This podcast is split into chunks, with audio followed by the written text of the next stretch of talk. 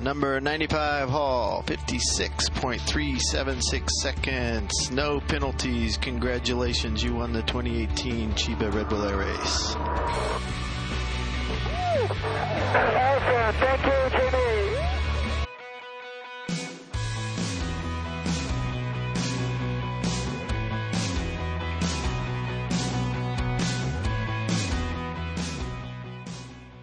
6月1日、金曜日夜9時になりました。皆さんこんばんは。モータースポーツジャーナリストのカズ小林です。6月に入りました。まあ、そろそろこの関東も梅雨入りかなという感じになってきましたけど、ちょっと早そうな感じがしますね。えー、モータースポーツでは世界三大レースのうちの2つ、F1 モナコグランプリとインディ500が開催されまして、いや、先週はね、相当大事な週だったんですけども、いやいや、ね夏風邪をひいちゃいまして、もう声が全く出ないというですね、もう本当に何をやっとんねんちゅう話ですけど、レースの見どころなんかもですね、放送できませんで、本当大変申し訳ありませんでした。もう自己管理できてないなぁと反省をいっぱいしましたけどね、まあ、国内ではスーパーフォーミュラのスゴー大会が開催されましたし、さらに空のモータースポーツレッドブルエアレースですね、千葉大会が開催されました。もう本当忙しい週末だったんですよね。レッドブルエアレース千葉は室谷義秀選手が優勝してから1年、今年も日本にエアレースが無事戻ってきました。まあ、今週はそのレッドブルエアレース千葉大会から室谷義秀選手の声をですね、中心にお送りしましょう。レースレクターであるジム・ディマッティオ氏の貴重な単独インタビューなんかもあります。ちょっとね、すごい声でのインタビューになってて、まあ今日もそうですけど、かなりお聞き苦しいかもしれませんが、最後までぜひお付き合いください。この番組はトータルカーメンテナンス25レーシングの提供でお送りします。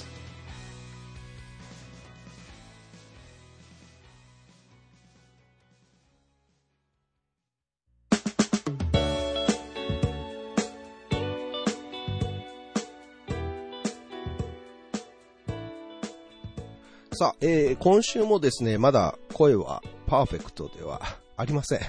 まあ、薬をですね、飲んでいてもなかなかこれが治らない。この風邪相当しつこいんですけどね。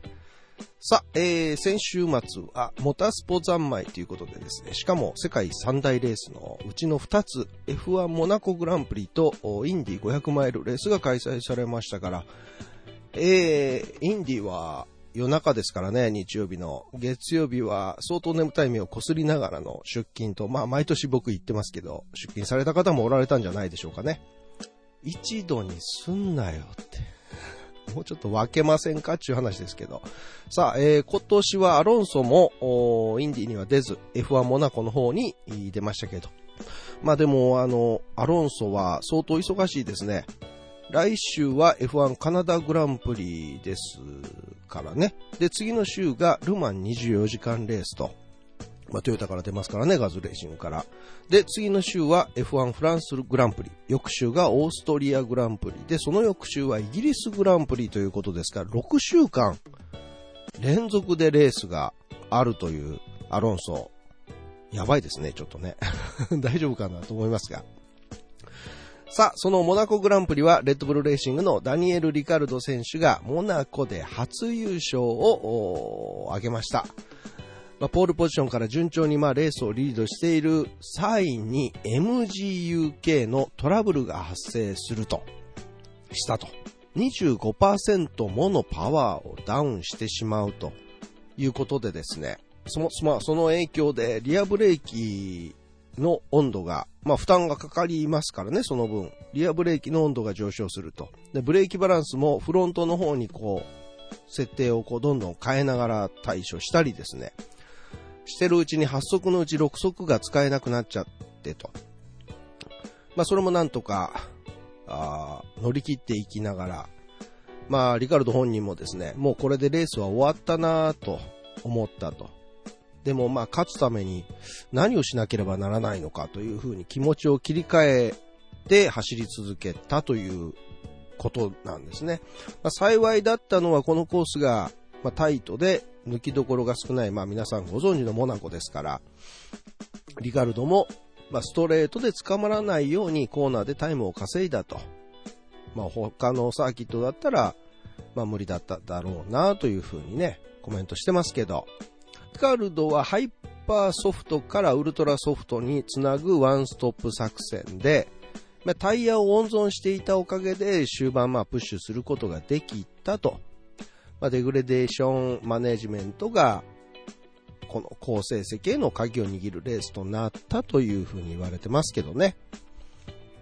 まあそういう意味ではトロロッソホンダのピエール・ガスリー選手もですね、えー、10番手スタートからトップ10の中段グラングループの中でガスリーだけがまあピットストップを遅らせる作戦に出ると。想定ではもう少し早く入るつもりでした。ただ、レース中の展開とタイヤのデグレデーションを見て、いけるところまで、まあ、引っ張った方が得策かもしれないというふうに、まあ、田辺 F1 テクニカルディレクターは判断してのということなんですね。えー、中段グループのドライバーたちがこう、前でどんどんピットインをするとですね、えー、前が空いてきて、ガソガスリーは自分のペースで単独走行ができると。まだいける、まだいけるということで、最終的には37周をハイパーソフトタイヤで走り切ったということなんですね。で、えー、一つ上のポジションからスタートしていたのがサインツなんですが、その前でピットアウト後コースに復帰できたということで、えー、ペレスはタイヤ交換の時の失敗ですよね、えー、で交代しまして、アロンソはギアボックストラブルでリタイアすると。で、えヒルケンベルグとフェルスタッペンが、このガスリンの後ろを追っかけてくるんですけど、それをなんとか抑えきっての7位フィニッシュということで、バーレーングランプリ以来の、まあ、入賞を飾りました。まあ、チームがね、こう、慌てて、えー、みんなその集団と一緒にピットインをさせずに我慢をさせて、で、うまいことその前を開けて走らせて、で、ガスリンの素晴らしいタイヤマネジメントがあっての、まあ、この結果と言えるんじゃないでしょうか。まあ、狭いこのモナコグランプリで勝つための、まあ、セオリーと言ってもいいかもしれないですよね。優勝はレッドブルのダニエル・リカルド、2位にフェラーリ、セバスチャン・ベッテル、3位はメルセデスのルイス・ハミルトンでした。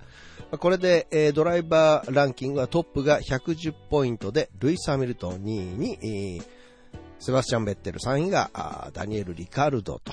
いうことになっています。次戦は来週ですね、カナダグランプリが開催されます。まあ話題としては、ホンダがニュースペックのエンジンを投入すると、まあ、かなり大きな進化をもたらすというふうに、ハートレーも、まあ、噂はほんまやでーって言ってましたからね。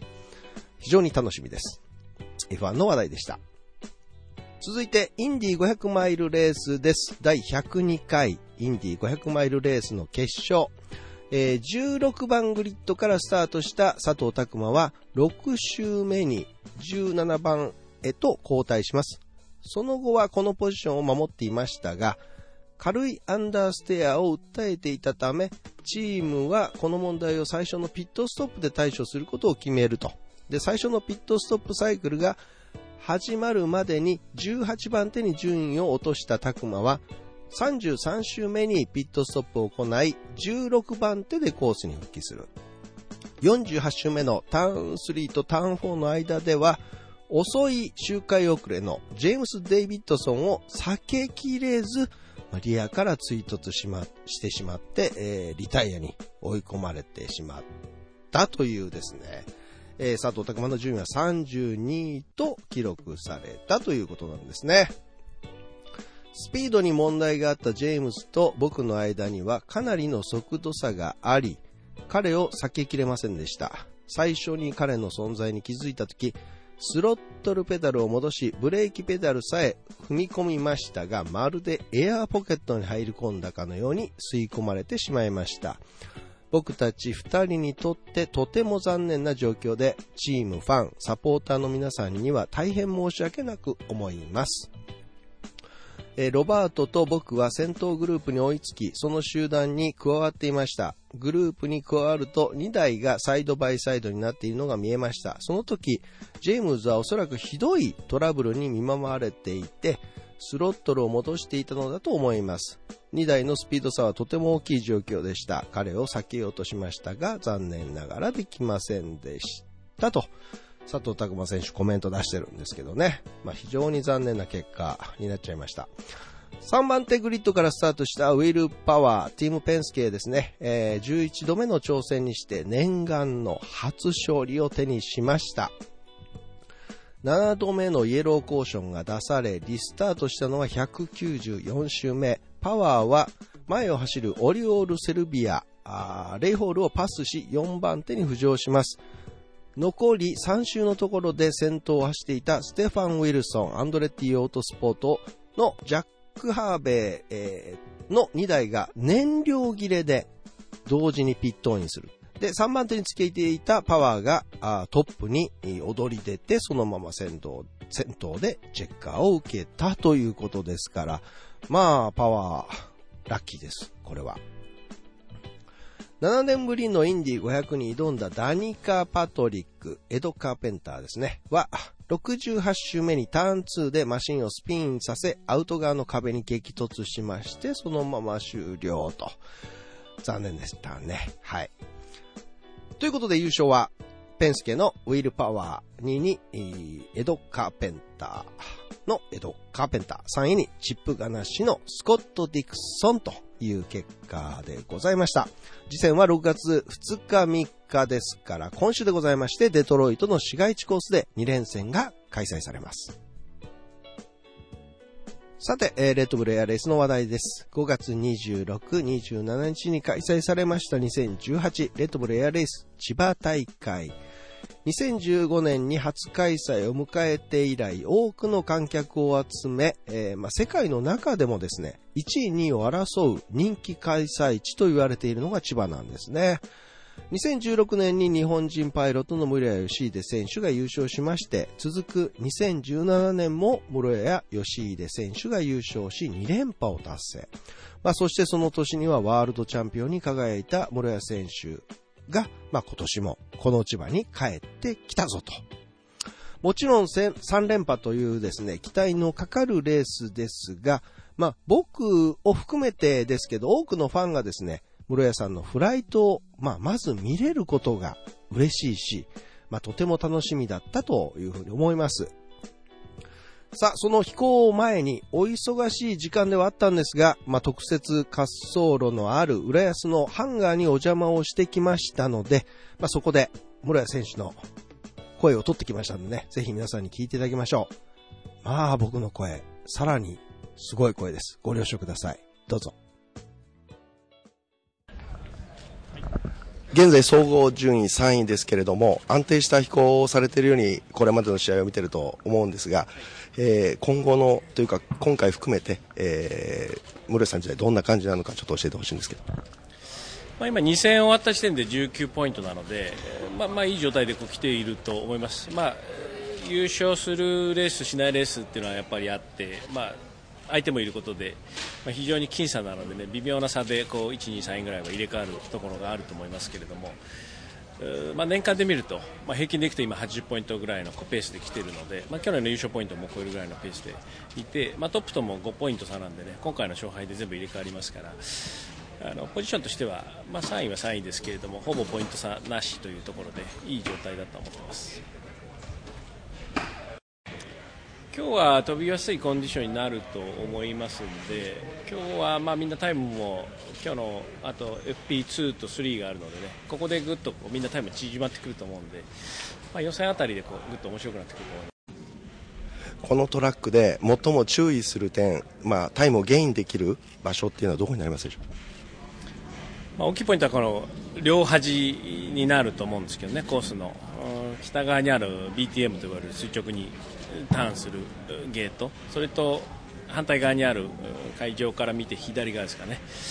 えゲート6、7というこう S 字に切り返して切り返して、その後大きく散するところなんですけど、まあ、この辺の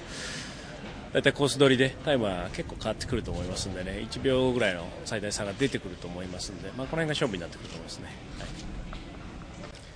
まあ、やっぱ慣れてる場所でねこの辺のレーストラックに入ってしまえばどの選手もまあ同じといえば同じなんですけれどもでもその周りの区域も土地もやっぱ知ってるっていうのはやっぱどっか安心感につながるんでね、まあ、そういう意味ではやっぱ帰ってきたなホームに帰ってきたなという感じはします。その日本の空で飛ぶ、この母国で飛ぶっていうプレッシャー的なところっていうのはもう4年目になりますけど、どうでしょうか？まあ、こんだけ皆さんカメラもいればプレッシャーってあるといえばあるんですけど、まあ、プレッシャーといえばプレッシャーなんですけれどもでもやっぱこれは応援でもあってね。ですからこれをどう取るか自分次第ということは言えると思いますしこういうプレッシャーがあった方が僕結果が大体いいので この方がいいんじゃないかなと思ってます。はい。ま、1年目はやっぱり初開催ということで、えー、お客さんもなていうかな。まあ、レースモータースポーツを見に来るというよりはちょっとだ、えー、サーカスみたいな感じで見に来られた方も結構多かったかと思うんですけれども2年目からやっぱモータースポーツとして見に来る方が多くて、まあ、そこで自分自身も初優勝させてもらってで2017年3回目はまあ2連覇ということでさせてもらって本当にこうビーチも含めて非常にこう多く盛り上がって、まあ、そのままの勢いをもらって、えー、昨年世界王者取らせてもらって、まあ、今年はやっぱ去年のなんか倍ぐらいのねこうあったかさというかねエネルギーを感じますねこの会場のねファンの皆さんのね、はいはい、えー、続きまして、まあ、毎年、こちらもお話を伺ってるんですが、ドイツ人パイロットの、まあ、日本でもとても人気のある、マティアス・ドルダラー選手の声です。早速、どうぞ。Um from the racetrack and the location, there's no difference. Uh, the fan base is growing, uh, so we enjoy that uh, very much to be here in Japan, to get in touch with our fans. It's a very big part of, of our sport, and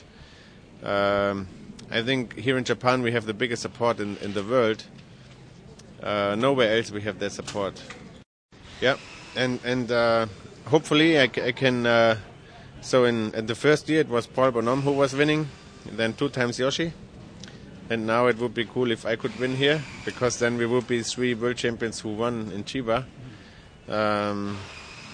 yeah, so of course my goal is to step hanger by hanger back to the front. Um, it's uh, every, everyone can win here. It's very close. So uh, let's see what happens. No, that's Thank it. You so much. Thank you so much. Thank you so much. Good luck, Matthias. Thank you very much. はい、えー、こんなことでございます。千葉大会は4年目になりますが、何か変わったと感じたことはありますかレース会場は変わりないんですが、ファンの人たちは毎年増えていて、世界で一番応援してくれるファンの人たちがいるので、まあ、日本はそういった唯一の暖かい環境でレースができているということなんですね。確かにドルダラ選手のファンがいっぱいいますよね。千葉ではまだ優勝したことがないんで、優勝できたら光栄だし、ハンガーの順番を徐々に上へ、え持っていきたいと思います。まあ、チャンスは平等にあるので頑張りたいということですね。ハンガーの隣は昨年チャンピオンでもあり、親友でもあるヨシですが、今回は勝ってやるぞという気持ちはありますか？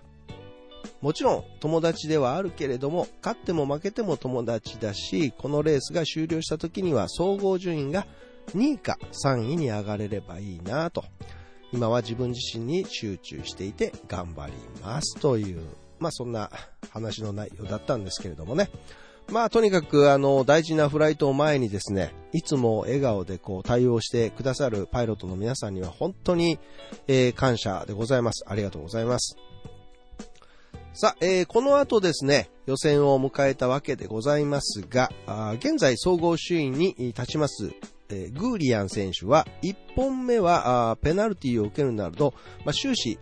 低調なフライトだったんですけれども、2本目はそれが吹っ切れたのかですね、そんなフライトを見せまして、今大会2位の高タイムである55秒424で、えー、首位通過を果たします。2位には0.634秒遅れでカービー・チャンブリスが入ります。で、3位には56秒403秒を記録したあムルヤ選手が入りまして、4位にマティアス・ドルダラー、5位にピート・マクロードが入っています。まあこれでですね、決勝日のラウンドオブ14の組み合わせが予選のこのあれで決定したんですけれども、なんと室谷選手の対戦相手が、前線カンヌで優勝している元オーストラリア空軍パイロットのマット・ホール選手と。いやいや、普通はね、これ言っちゃ悪いんですけど、本来、まあ、10、このマット・ホール選手12位なんですよ。で、この12位ぐらいになる選手っていうのは、まあ、大体まあ、格下という形になってくるんで、この格下の相手と当たるのが、大体順当というかまあ普通なんですけれども、これがですね、村谷選手、マットホールと当たるということで、いきなりファイナル4並みのガチンコ対決になってしまったと。まあ確かに、あのラウンド14で、えー負けても、ファーステストルーザーという、まあ敗者復活がありますからね。その、ラウンド14で敗れても、その中で一番速いタイムのパイロットは次に、えー、ラウンドオブ8に進めるというやつがありますからね。まあ、それはっていうのがあったんですけれども。はい。さあ、それでは予選後の記者会見を聞いていただきましょう。まあ、ちょっと入力の関係でね、音割れ、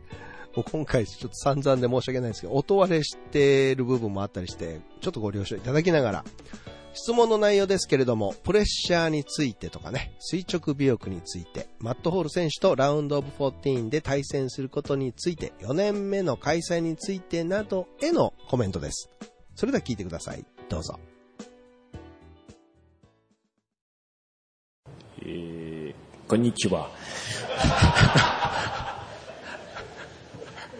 えっとですね、まあ、昨日まで、あ今日までですけど、あのー垂直尾翼を変更しましてね、スモールテールをつけて飛んでたんですけど、非常にコントロールが難しい状態で、えー今日の予選も結構難しかったんですけど、まあ、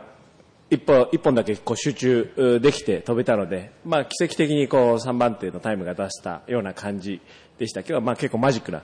マジカルなフライトだったと思うので、まあ、明日は、あのー、間のセッティングに戻すので、まあ、今までの、まあ、去年の2017年のバージョンで飛びますんでね、落ち着いて飛べると思ってます。今の、今日のその小さい方のセッティングでは、レースはできるんですけどね、コンディションが少し荒れてきたりすると非常に難しい状態になるので、明日は安定してレースした方がいいと思ってます。まあ、その状態でもライン取りをこうきちっと決めていけば、多分、まあ、トップタイムに近いタイムは出せるという手応えが今日あるので、まあ、少し安定する方向に、えー今日の夜にセッティングを変えて、明日はそうですね、安定したレースを目指していきます。ね、なんでこんなにドラマチックになっちゃうんでしょうね。あのね、せっかく3位に入ったっていうのにね。ごめんなさい。まあ、この展開の方が皆さんには面白いと思いますし、またあの年間のチャンピオンシップを考える上では、えーどこかでトップパイロットたちと、えー対戦していく必要もあるので、まあ明日は本当1年を通して結構天王山の1回目という感じになるかなと思ってますんで、ランド14がまあ勝負どころかなと思ってます。あとはまあファイナル4でグリアンと当たると思いますね。今年4回目の開催ということで、まあ、1年目から比べると本当に認知もメディアの、ね、取り扱っていただける数も全く桁違いになっていると思います。これはやっぱりオーガニゼーションが素晴らしいということと、まあ、メディアの皆さんの力も含めて本当に日本中にこのレッドブルエアレスが広まったと思っていますんで、まあ、これでね何十倍何百倍に大きくなってきてるんで、まあ、明日もう一生できれば、まあ、さらにこう火がつくとは思いますけれども、まあ、それじゃなくてもねこのスポーツの楽しさを本当に、えー日本中にあの伝えていただけたらいいなと思ってます。まあメンタル面っていうのも、ね、フィジカル面もトレーニングだと思うんですけど、トレーニングの積み重ねで、まあ、メンタルもトレーニングを積み重ねていれば、年々強くなっていくものですから、これはフィジカルよりも年数を重ねる方が強くなるので、まあ、その分はやっぱり強くなっているとは思います。でまあ、フィジカル的にはやっぱり数字を見ても、だんだんね、老化をしているのは間違いないので、まあ、それとこう戦いながらということで、まあ、体力を、体力とか基礎能力をどれだけ落とさないようにキープしていくかというところになると思いますけど、あとはまあテクニックとメンタル面とで、総合能力としては、まあ、去年よりは強い状態で来ていると思っています。あのそうですね。垂直尾翼を戻す判断は今日午後から FP2 と FP3 があったんですけど、まあ、FP2 が終わった時点で、えー、もう戻そうかということには実はなっていました、えー、飛べなくはないんですけれども、まあ、機体としては性能は0.12秒、3秒ぐらい上がると計算はしているんですけれども、それでもこう一度こう機体が乱れ出すとですね、コントロールが難しいと、まあ、もう少し練習しないと、レースでの勝ちというものにはつなげるのは難しいかなという判断で、えー、交換をすることは決めてたんですけども予選まではもう変える時間がないので、まあ、そのまま勝負に行くという判断で、まあ、今のセッティングのままでなんとか予選を切り抜けるという状態で予選を通過しました。で、まあ、千葉で投入というのは、まあ、福島でね、あの、機体を早くピックアップしてトレーニングができて調整ができるので、まあ、ここで一番いいテストができるので投入した方がいいかなと思っていたんですけど、まあ、年間こう通して考えるとですね、まだ全8戦中3戦目なんで、もし性能がいい場合この辺で投入していって残りの5戦をいい状態で戦っていった方がチャンピオンシップに、え、近づいていくので、まあ、基本的にはそういう判断で千葉戦がビッグレースだからということはあまり考えずにね年間を通して見る中で、判断して導入をしてみましたけれどもやっぱりちょっと今回は戻して、え、もうちょっとトレーニングとテストを繰り返そうかなと思ってます。あの2つの病が常にあのツアー一緒に回りますので、えー、コンディションとか調整具合によって、えー、常にこう投入する可能性は大いにあると思います。はい、室谷選手の声を聞いていただきました。えー、ここで出てきたキーワードっていうのが、まあ、垂直尾翼について、ということで、まあ、小さくしたことでコントロールが難しくなって、まあ、3位はマジックだったと本人もちょっとびっくりでしたということだったんですけど、まあ、その垂直尾翼を決勝は元のサイズに戻すと、まあ、大きく元に戻るわけですね。で、小さい垂直尾翼だと、まあ、空気抵抗が減るので早く飛ぶことができるけど、コントロールがしにくいと。大きい、まあ、垂直尾翼だとコントロールはしやすくなるんだけど、えー、安定するんだけど、空気抵抗が増すと。どっちを取るのっていう話になってきたわけなんですけど、今度あの、中間ぐらいのサイズの もの、一遍試しに作りませんかっていうのはあんまりにも単純すぎると思いますが、まあ、ちょっとそんなことを思い浮かべながら、ちょっと会見は聞いていた、い、い、会見は 言えてない会見は聞いてました。はい。さて、決勝に行く前にですね、このレッドブル LS のジャッジについて、ちょっとお話をしたいなと。えー、まあ、基本はですね、この作られたコースをいかに早く飛ぶかっていうタイムの競技ですよね。まあ、しかし飛行機ですから、安全面なんかをですね、含めて、ルールもやっぱり厳格なんですよね。だパイロンの間の飛行をするときは、垂直水平っていうのが原則だし、スタート時のスピードにも制限があるし、セーフティーラインっていうのがあって、それを超えてもダメだし、えー、オーバー G という決められた G を超えてもダメだしっていうのが、まあ、挙げられるんですけど、まあ、それらのジャッジを誰がどこでやっているんだっていうところ、ちょっと気になりますよね。まあもちろんジャッジいるのはわかってるんでしょうけどね。で、えー、そのジャッジについて、そのプロセスと方法みたいなものをですね、レースディレクターであるジム・ディマッティオ氏が答えていますんで、聞いていただきましょう。どうぞ。Absolutely. Uh, the judging is very critical in this sport uh, for sure. Uh, we have different judges placed in different areas. So we have outside judges that are on radio communication with us inside race control. In addition, we have judges that uh, basically sit right next to me. And uh, we have complex camera systems throughout the entire uh, course that really look at perpendicular angles at every single gate. Uh, additionally, we have telemetry that's given to us real time. So some things are evaluated by the human eye uh, with a judge. Some things are evaluated with a judge that uh, is from looking at a photograph or a, a picture. uh, and some things are given to us from a telemetry perspective, like airspeed and G forces. So all of those things we have to uh, evaluate real time. We want to make sure it's accurate, but we also for the for the sport and the excitement of the sport, we want to make sure it's uh, feedback right away. はい、えー、内容はこんな感じでございます。レースにおいてジャッジは非常に大事な一面で、各所にジャッジを配置しており、外にいるジャッジは管制塔にいる我々と無線を通じて更新をしていますし、私の横に座っているジャッジもいます。そして、えーコース上にカメラが設置されていて、すべてのゲートでの飛行機の通過を捉えられるようにしています。肉眼で確認するもの、静止画で確認するものや、まあ、速度や G など数値で確認するものをリアルタイムに正確かつスピーディーにジャッジすることが要求されていますというふうにね、今、えー答えられましたけれども、まあ、さらにですね、今回、あのー僕はこんなことに、そのジャッジの、まあ、心臓部であるコントロールタワーに入ることができました。その模様をちょっと聞いていただきましょう。どうぞ。This is uh, race control. Uh, race control is like the, the brain of the air race. So we are handling the, the race from here, both in terms of aviation and sport, and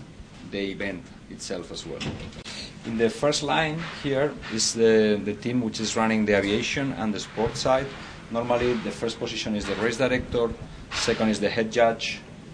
then we have the judge assistant, and then we have the FAI delegate. The FAI is the Federation, the International Federation of Aviation Sports.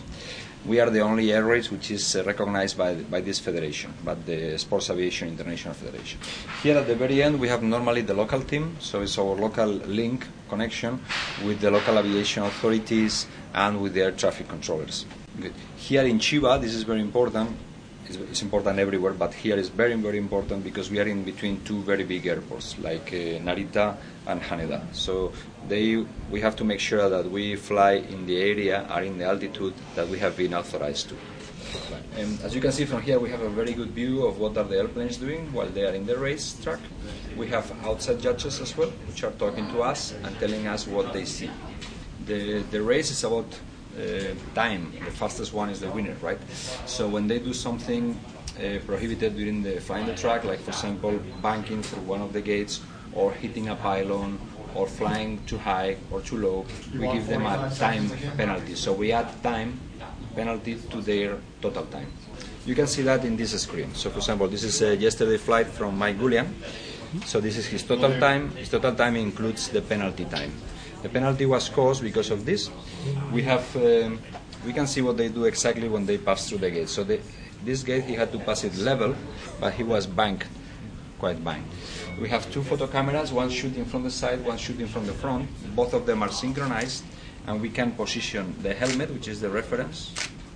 inside the pylons, and then we can check what is the bank angle. And then in this case, we give him a two seconds incorrect level flying penalty Especially the speed and the g-force is very important because they have a maximum g-force that they can pull and they have a maximum speed that they can go. If they go over that, they get penalized as well.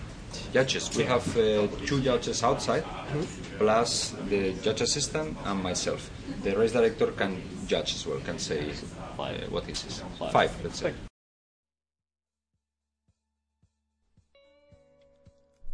はい、えー、このコントロールタワーを案内してくれましたのは、ヘッドジャッジの セルジオさんです。まあ、ちょっとね、あの、イタリアなら、なまりの、ちょっときつめの英語です。はい。えーレースコントロールはエアレースのブレインである頭脳ですね。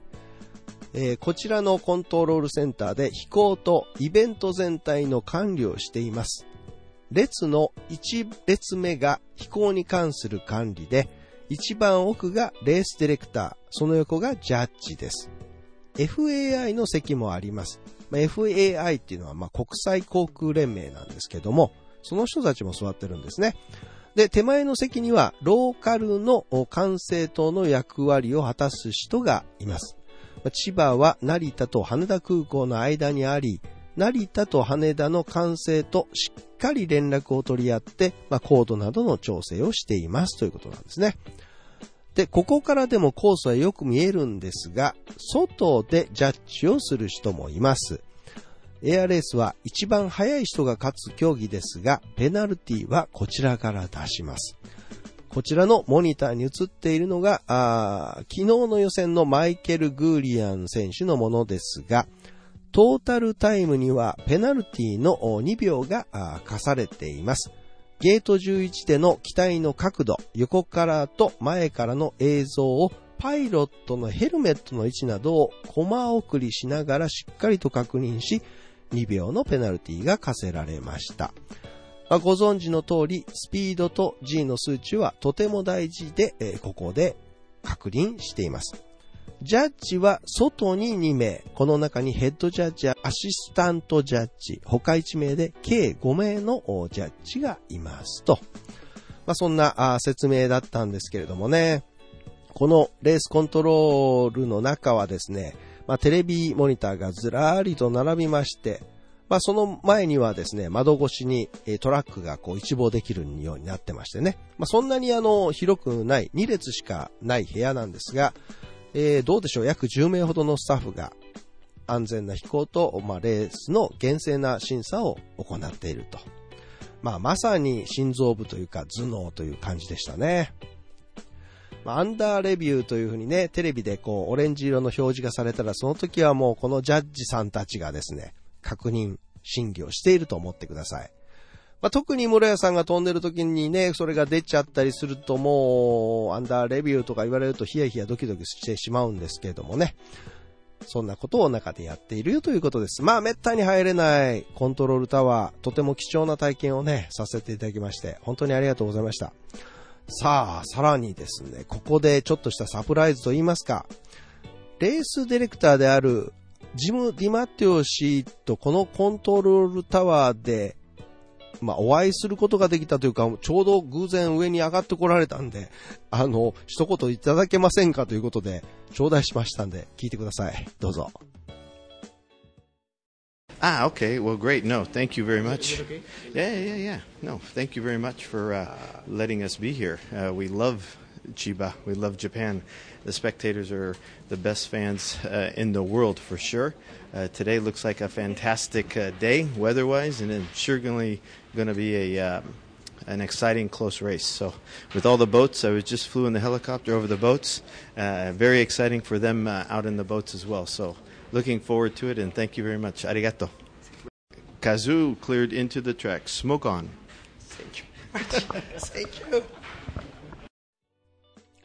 はい、内容はこんな感じです。千葉でまた開催できてよかったです。ありがとうございます。 天候にも恵まれ、ボート観覧の方々も多くいらっしゃって盛り上がると思います。ありがとうございます。というようなことと、なんと生スモークオンをいただきまして、しかも僕の名前までつけていただいてですね、まあ、このまま僕は飛んでいきそうな 感じになっちゃいました。感謝感激でございました。本当にあの、ジム・ディアマーティオンさん、ありがとうございました。さて、明けて日曜日の決勝レースです。室屋義秀選手がなんとなんとまさかのラウンドオブ14で敗退してしまうという大波乱が起きてしまいました。予選で使用されたまあ小さな垂直尾翼から元のサイズに戻す、ちょっと大きめのね、えー垂直尾翼に戻す作業は夜を徹して行われまして、まあ、本戦当日の朝になっても調整作業が続いていたというところでの決勝に挑んでいったわけですが、対戦相手はマットホール選手。先行のマットホール選手は55秒529とこの日の最速記録を叩き出します。まあ、実際ですね、このフライトを見て、モニターを見てたら思わず、これは早いと。やっぱ声が出ましたね。その通りの結果、早かったです、やっぱり。さあ、そして、室谷選手のフライトです。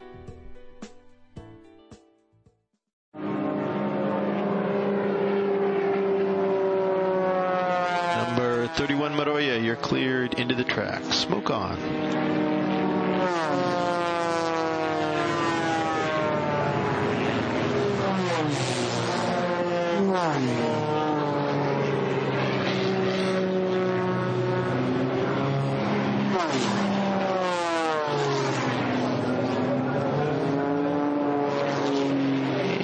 Knock it off, knock it off, knock it off. Number 31, Maroya, exceeding maximum G, exceeding maximum G.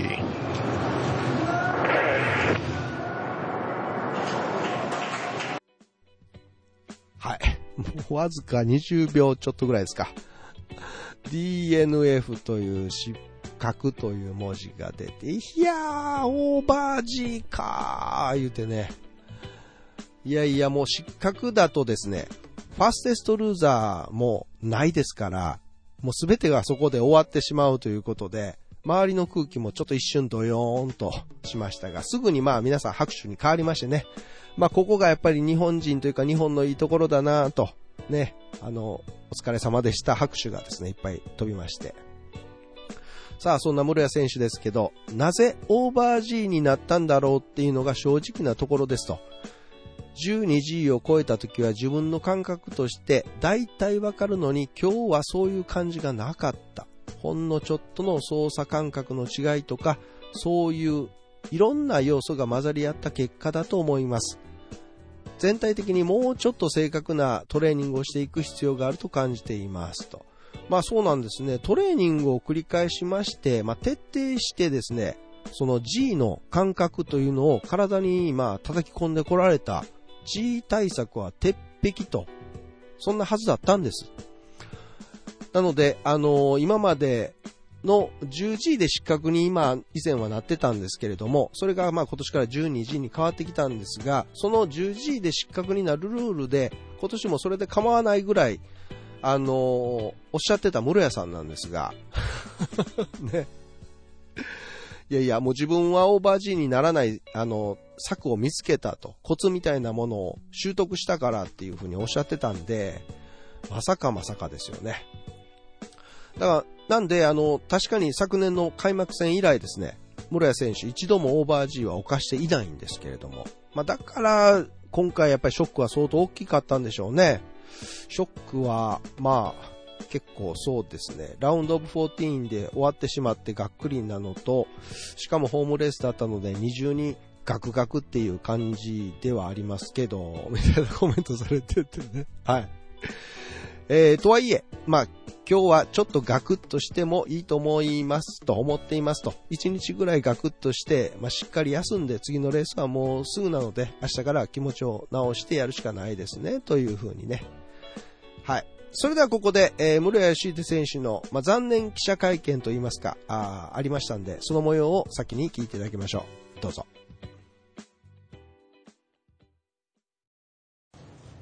その両方だと思ってます。まあ、パーツの変更は本当にあまりそのバーチカルターンにはあまり影響がないはずなんですけど、まあ、ほんの少し、フィーリングの違いはなくはないので、まあ、そういうことと、あとはマットホールのタイムが、まあ、今日のベストラップでしたし、あの時点で想定されるタイムより1秒ぐらい早かったので、まあ、そこをね、えー追いつくこうと思っていましたので、かなり目いっぱいで行こうとは思っていて、まあ、その2つのミックスでオーバー G になったと思います。去年と比べると、まあ、倍ぐらいのこうテンションがあるというかですね、注目度があるなというふうにこう思っていました。特に今日はね、会場もすごい、えお客さんの数は空からも見えましたし、まあ、ここ今、今さんいるメディアの皆さんも含めて、すごい、ね、満席になるほど来ていただいていて、本当に日本中にこのエアレースというものがあるということは認知されてきたなと思ってて、また、そのファンの中でもね、モータースポーツとして、本当にこう、スポーツとしての認知が進んでいるなと思ってます。まあ、モータースポーツですから、やはりメディアの皆さんのこの力がなければ、日本中に、えこのモータースポーツは広がらないわけであって、まあ、こういう状況も含めて、うん。まあ、背負っていくのが、まあ、プロだと思いますので、まあ、去年はでもそれでも最終的にね、あのずっとプレッシャーが上がっていく中で最終的にいい結果出せて勝てましたんで、まあ、今回、このレースは残念な結果ではありますけれども、まあ、全8戦中の1つ、2つ、まあ、去年も2レース完全に落としたレースがあって、ワールドチャンピオンを取ってますんで、まあ、8戦中1つは絶対にあると思っているうちの一つをね、またちょっと早い段階で使っちゃいましたけれども、でもあと残り5戦をきちっと取っていけばいいと思ってますし、えーまあ、そういう意味ではでも注目をやっぱりこう皆さんの力を借りなければモータースポーツとしては成長しないしモータースポーツとして成長することがやっぱり我々にとってもですね、まあ、スポンサーも含めてチームを強くする力にもなってきますのでですからこれはこれであのもっと注目していただいていいと思ってますしそれをもう少しこうねあの力に変えられるようにチームとしてはもう少し底力をまだまだ蓄える時期かなと思ってます。えー、コクピット入る時点で4人分ぐらいのタイムは見えてたので大体のトラックタイムは見えている中で、えー、あとまあ空中でホールド中にマットのタイムを聞いてこれはかなり速いなということは分かっていました。大体1秒ぐらいアップしているタイムだったので、まあ、これに追いつくためには相当こう攻め込んでいく必要があるということはもうゴールあスタートする前からね分かっていて、えー、でもなんかこう結構自分としてはねコンディションも良くて期待も調子良かったので、えー、なんとなくこう楽しくなってきたというかね速いタイム出してきたんであこれはちょっと面白くなってきたぞというふうに思いながら実はスタートして、あそこの、まあ、BTM、まあ、ほんのちょっとした操作の差だったんですけど、まあ、それ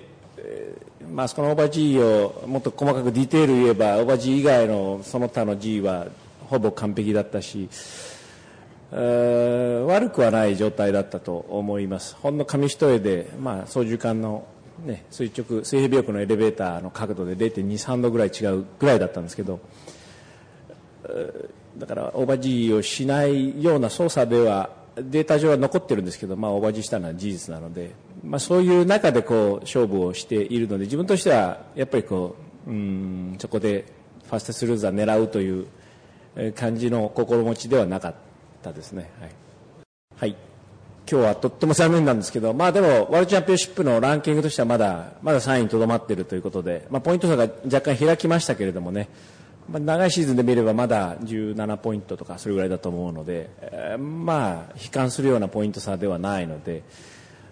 一歩引いて冷静に考えればいい位置につけているのは間違いありませんし、まあ、ただ今日の反省はね反省として大いにこう失敗から学ぶことはとっても多いのでこれを生かして後の5戦をきっちりこうさらに強く戦えるように準備をしていきますんでね、まあ、まだ長いあと残り5戦なんかシーズンまだ半年ありますんでね、まあ、長い目で応援していただければと思ってます。こう千葉で終わりでないんでね。皆さん千葉が終わるとね全部終わっちゃったような感じになるんですけどあとまだまだ続きますんで最後まで応援いただければ力になります。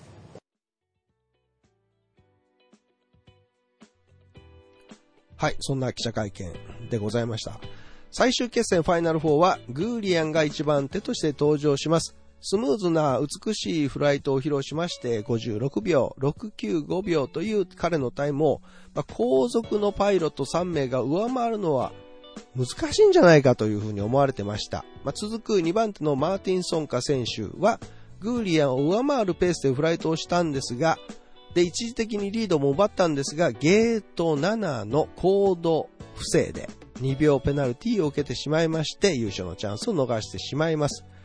3番手に飛んだピート・マクロードも、孫家と同じくですね、一時的にグーリアンを上回るスピードを見せてたんですが、なんとマクロード選手もゲート7でミスを犯しまして、2秒ペナルティを受けてしまうと。さあ、そして4番手に登場したのがマット・ホールです。レーストラック上一つもミスも犯さず56秒376秒でフィニッシュゲートを通過。グーリアンを0.319秒上回り見事優勝を飾りましたと。ねえ。まあレース中のはそんなもんなんですよ。マット・ホール選手12位だったんですよ、予選。そっからですから。さあ、それではマット・ホール選手の声を聞いていただきましょう。どうぞ。Hi everyone, thanks for uh, having us here. Um, yeah, I, uh, I love I love Japan, and um, it's pretty special for me to uh, to win a race uh, here in Japan. Um, as far as the the question from Nick, everyone sees the pilot in uh, in the aircraft out in the track, but it uh, it really is a team sport, and we've been working very hard in our team, uh, even between the last two races, of putting in procedures to make sure that uh, everybody in the team owns their own area. And uh, my area, when we're at a race, is uh, just be the pilot. So even though I'm the team manager effectively, um, we concentrate on me not having any uh, decisions to make apart from uh, being in the plane and flying it. And uh, this was actually a fantastic race. It was even better than the previous race for achieving that. And I think the results showed through as well that uh, we were we were doing very well all week. And um, yeah, I'm I'm hopeful that uh, it, what it means is that uh, we'll only continue to grow from here. Uh, we're over the hurdle, and now we're uh, we're off and running. Yeah, I think um, I think like most professional sports people, it's um, it's interesting to look at the world championship rankings as you're progressing through the year, but you don't want to stare at it, and you want to avoid as much as you can um, doing uh, the what ifs. Um, because all all uh, doing, oh, if I win this and they don't do a good job, all that does is um, starts to put pressure on yourself. Uh, I'm much better when I'm in um, uh, my attack mode rather than my defensive mode. So uh, we're just going to, um, you know, basically every race is a new race. Um, try not to worry too much about where the points are and, and who's where and how many points we've got separating us, and uh, just try and go out there and attack each round. And um, and at the end of the season, then we'll see where we're at. Yeah, Yoshi's uh, uh, the reigning world champion. He's won the last two races here, and um, he beat me in qualifying. So I had a I had a pretty big task ahead of me. Uh, but all I focused on was I knew that I could fly fast, and I knew Yoshi could fly fast. So I removed Yoshi as a competitor in my mind, and I worked on the principle that um, I'll either win or I'll go through as the fastest loser. So, uh, and I even told Yoshi that. And I said, "We're both going through, mate. Don't worry about my time. Just, um, just, just post a good time." And um, I was happy with my time, and uh, I wished him luck as as I left the track. Um, and uh, was I was actually disappointed because he is my friend. I was disappointed to uh, to hear uh, the knock it off called on frequency. And um, yeah, I uh, I went and gave him a hug uh, after the flight because uh, you never want to see your your friends um, get knocked out of the competition like that. はい、内容はこんな感じです。新しい機体、新しいチーム、そして新しいテクニシャンも含め全てが今波に乗っている状態が、まあ、今後も安定して続けられると思いますかと。今日この日本の地で優勝できて非常に嬉しいです。日本を愛しています。私にとっても特別なことだと申し上げたいです。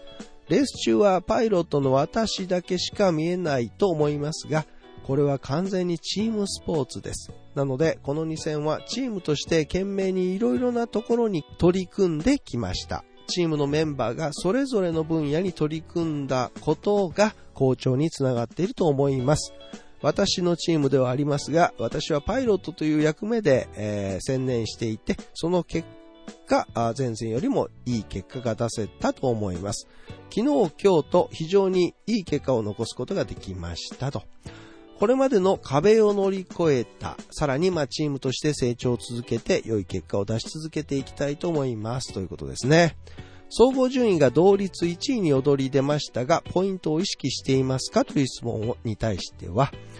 総合ランキングは見るのは興味深いですが、意識はしないようにしています。守ることより攻める方が自分はうまくいくので、ポイントは意識せず、毎回毎回攻める気持ちを忘れずに、えー挑んでいけばいい結果が自然についてくるのではないかと思っていますということですね。